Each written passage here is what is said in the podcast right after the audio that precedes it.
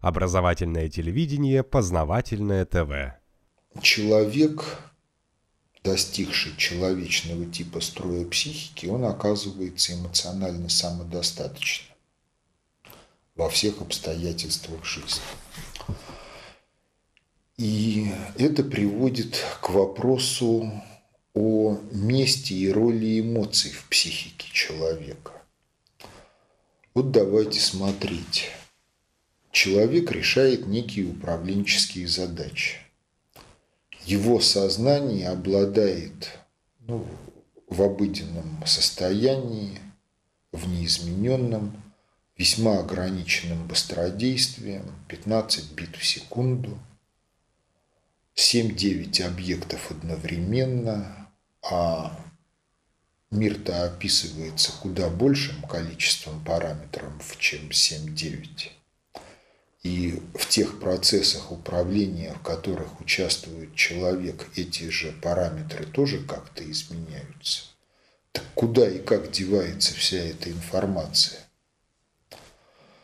И роль эмоций в психике человека позволяет понять такая инженерная аналогия. Представьте, что мы конструируем некую систему – Оператор должен сидеть за пультом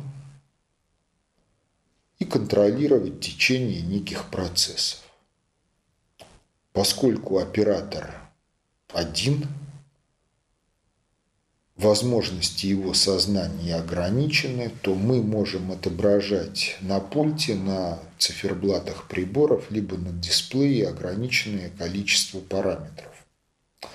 И в этом случае мы тогда наиболее важные параметры заводим на эти приборы или на интерфейс, который отображается на дисплее. А остальные параметры куда деть? Ну, куда деть? Если все течет нормально, оператору не обязательно их и знать. А вот если что-то течет ненормально, то тогда мы должны отобразить их либо на дополнительных циферблатах, либо подать на дисплей и привлечь внимание оператора. Ну и, соответственно, на пульте у нас появляется лампочка, которая горит зеленым цветом, когда все идет нормально. Если что-то идет ненормально, лампочка начинает гореть красным светом и, может быть, дается звуковой сигнал, чтобы привлечь внимание оператора. Если лампочка загорелась красным цветом, то оператор обращается к системе и получает на дисплей отображение тех параметров, которые вызвали красное горение лампочки и предпринимает какие-то управленческие усилия для того, чтобы привести систему к такому режиму, когда контрольные параметры отображаются на дисплее, а лампочка горит зеленым цветом. Ну, возможен еще один вариант. Сигнальная лампочка горит так ярко, будто это осветительный прибор – вот функционально эмоции в психике человека – это аналог такой зеленой лампочки. То есть, если все идет хорошо, то эмоции должны быть хорошими. Если эмоции зашкаливают, это значит, что какие-то сбои в энергетике, и вот эта зеленая лампочка начинает работать не в режиме сигнализатора, а в режиме осветительного прибора. То есть все ненормально. Ну а если на душе кошки скребут, эмоции никакие, то это значит, что в бессознательные уровни психики поступила какая-то информация, которая говорит о том, что чего-то как-то не так. И вот это обстоятельство приводит к вопросу о том, что такое наилучший эмоционально-смысловой строй. Для человека, который живет вне религиозности и стоит на атеистических позициях, этот вопрос, в общем-то, беспредметен, потому что есть такой анекдот. Сидит Карабас-Барабас у камина – камине догорает буратино, кастрюлечке варится супчик из черепахи тортила, пудель лает на цепи за дверью, изнасилованная Мальвина лежит в постели, и Карабас-Барабас с умилением. Но это просто сказка какая-то, об этом можно только мечтать. У него эмоции хорошие, а осмысленность, на фоне которых имеют место эти эмоции, в общем-то, это зло – Ну и, соответственно, возникает вопрос о том, как определить взаимное соответствие осмысленности эмоций по отношению к разграниченности объективных добра и зла. В религиозном миропонимании Ответ на этот вопрос простой, что мысль о том, что Всевышний не ошибается, и что все, что происходит, происходит в жизни наилучшим образом, возможным образом. Если говорить об обществе, то с оговоркой при тех нравственности и этике, которые свойственны людям, она должна вызывать у человека предельно светлые эмоции без зашкаливания. И главный вопрос вот психологической практики любой – это научиться вызывать светлые эмоции на фоне мысли о том, что Всевышний не ошибается. Сделать это, в общем-то, не очень легко, потому что когда человек, пребывая при я-центричном мировосприятии и миропонимании, то есть обремененные кучей проблем, а в ряде случаев и неприятностей, эмоции могут быть черными, либо депресняк, то есть полное отсутствие эмоций. Мысль о том, что Всевышний не ошибается – тем не менее должна вызывать положительные эмоции. Можно поймать вот этот строй на какие-то доли секунды или секунды. Так вот произвольно даже в тяжелых ситуациях. Но после того, как вы поймали его первый раз, вы можете научиться поддерживать его все время, в том числе и во взаимодействии с житейскими ситуациями и очень сложными, подчас трагическими житейскими ситуациями. Но тем не менее это надо научиться сделать. Если это достигается, то при этом достигается и целый букет сопутствующих явлений. Почему? Потому что когда человек пребывает при таком эмоционально-смысловом строе, его психика правильно обрабатывает весь поток информации, с которой он имеет дело. Если психика правильно обрабатывает эту информацию, то она совершает меньшее количество ошибок в ее обработке. И в результате совершения меньшего количества ошибок устраняются последствия прошлых ошибок, а новые ошибки в силу того, что не совершаются, не влекут за собой негативных последствий в будущем. И поэтому жизнь становится с течением времени как бы сама собой лучше. То есть не возникает непредвиденных неприятностей.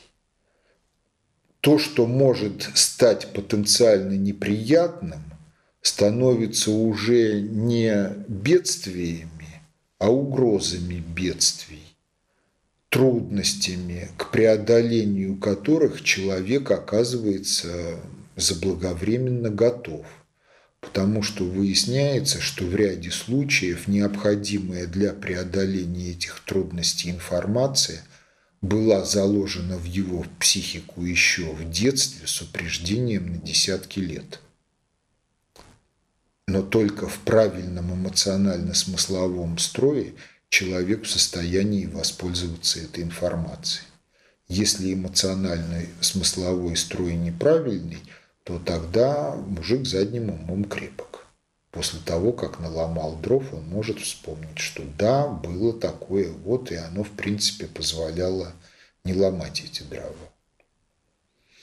Ну, то есть вы считаете, что если человек делает какое-то дело, и у него хорошие эмоции, хорошее настроение, он чувствует, что ему это не противно, ему это интересно, это показатель того, что он делает правильное дело. Нет, это еще не значит, что он делает правильное дело, потому что в этом анекдоте Карабас-Барабас имел а как, вот. а как тогда понять? Вот. А как понять? Вот это вот фраза о том, что Всевышний не ошибается, и ей должны соответствовать положительные эмоции.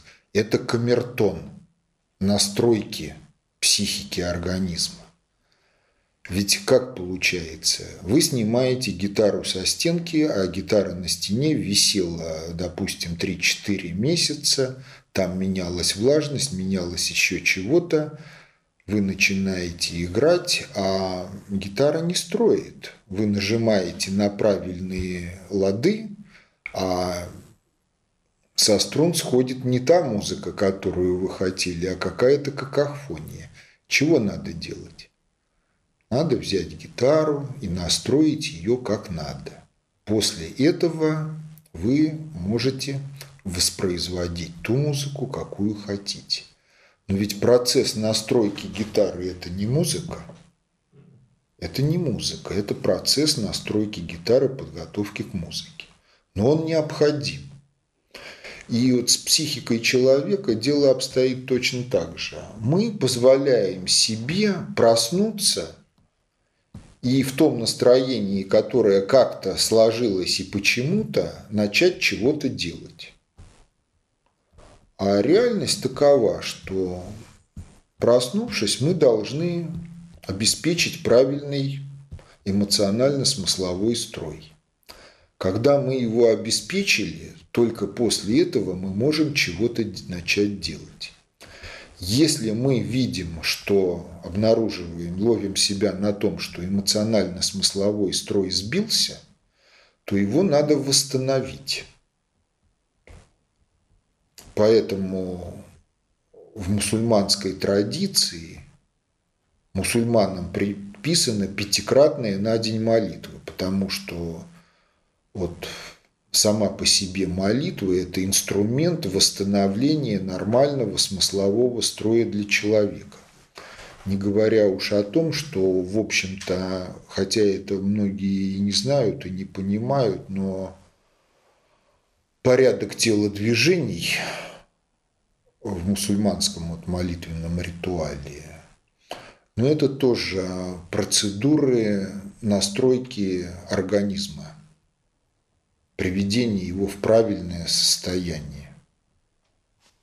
Ну, кто не мусульманин? Ну, кто не мусульманин, должны решать те же задачи какими-то другими образами. А у них это решается на основе автоматического воспроизведения ритуала – при условии, что человек не поклоняется молитвенному коврику, а вступает в молитвенное общение с Богом. Да. А может быть, изначально замысел такой был, когда в Коране говорилось о пяти молитвах, но не имелось в виду, что они вот так это все реализуют? Вообще реальность такова, что реальный ислам, он весьма далек от того, что нес людям Мухаммад. И это проблема их, но проблема всего человечества – это переход к культуре, в которой человечный тип строя психики достигается к юности, и все живут при нем всю дальнейшую жизнь. А дальше получается так, что вот если вы живете и вот камертон правильный, Всевышний не ошибается, и этому соответствуют правильные эмоции, то если что-то не так, то это встает либо на уровне сознания явно, либо появляются эмоции. То есть на фоне вот того, что эмоции хорошие, вдруг на душе начинают скрести кошки, как говорится. Вот тогда надо прервать деятельность, вернуться нормальному эмоционально-смысловому устрою и выпросить глубины собственной психики, а почему кошки скребут? Что такое? Чего делать? Ответ обычно возникает. Если этот момент пропустить, то потом выяснится, что скребение кошек на душе – это было проявлением предпосылок, причем я подчеркиваю, предпосылок каким-то неприятностям, которые совершились потом. То есть на момент, когда кошки начали скрести на душе, можно было неприятность предотвратить, но в ряде случаев просто мыслью «да не будет так»,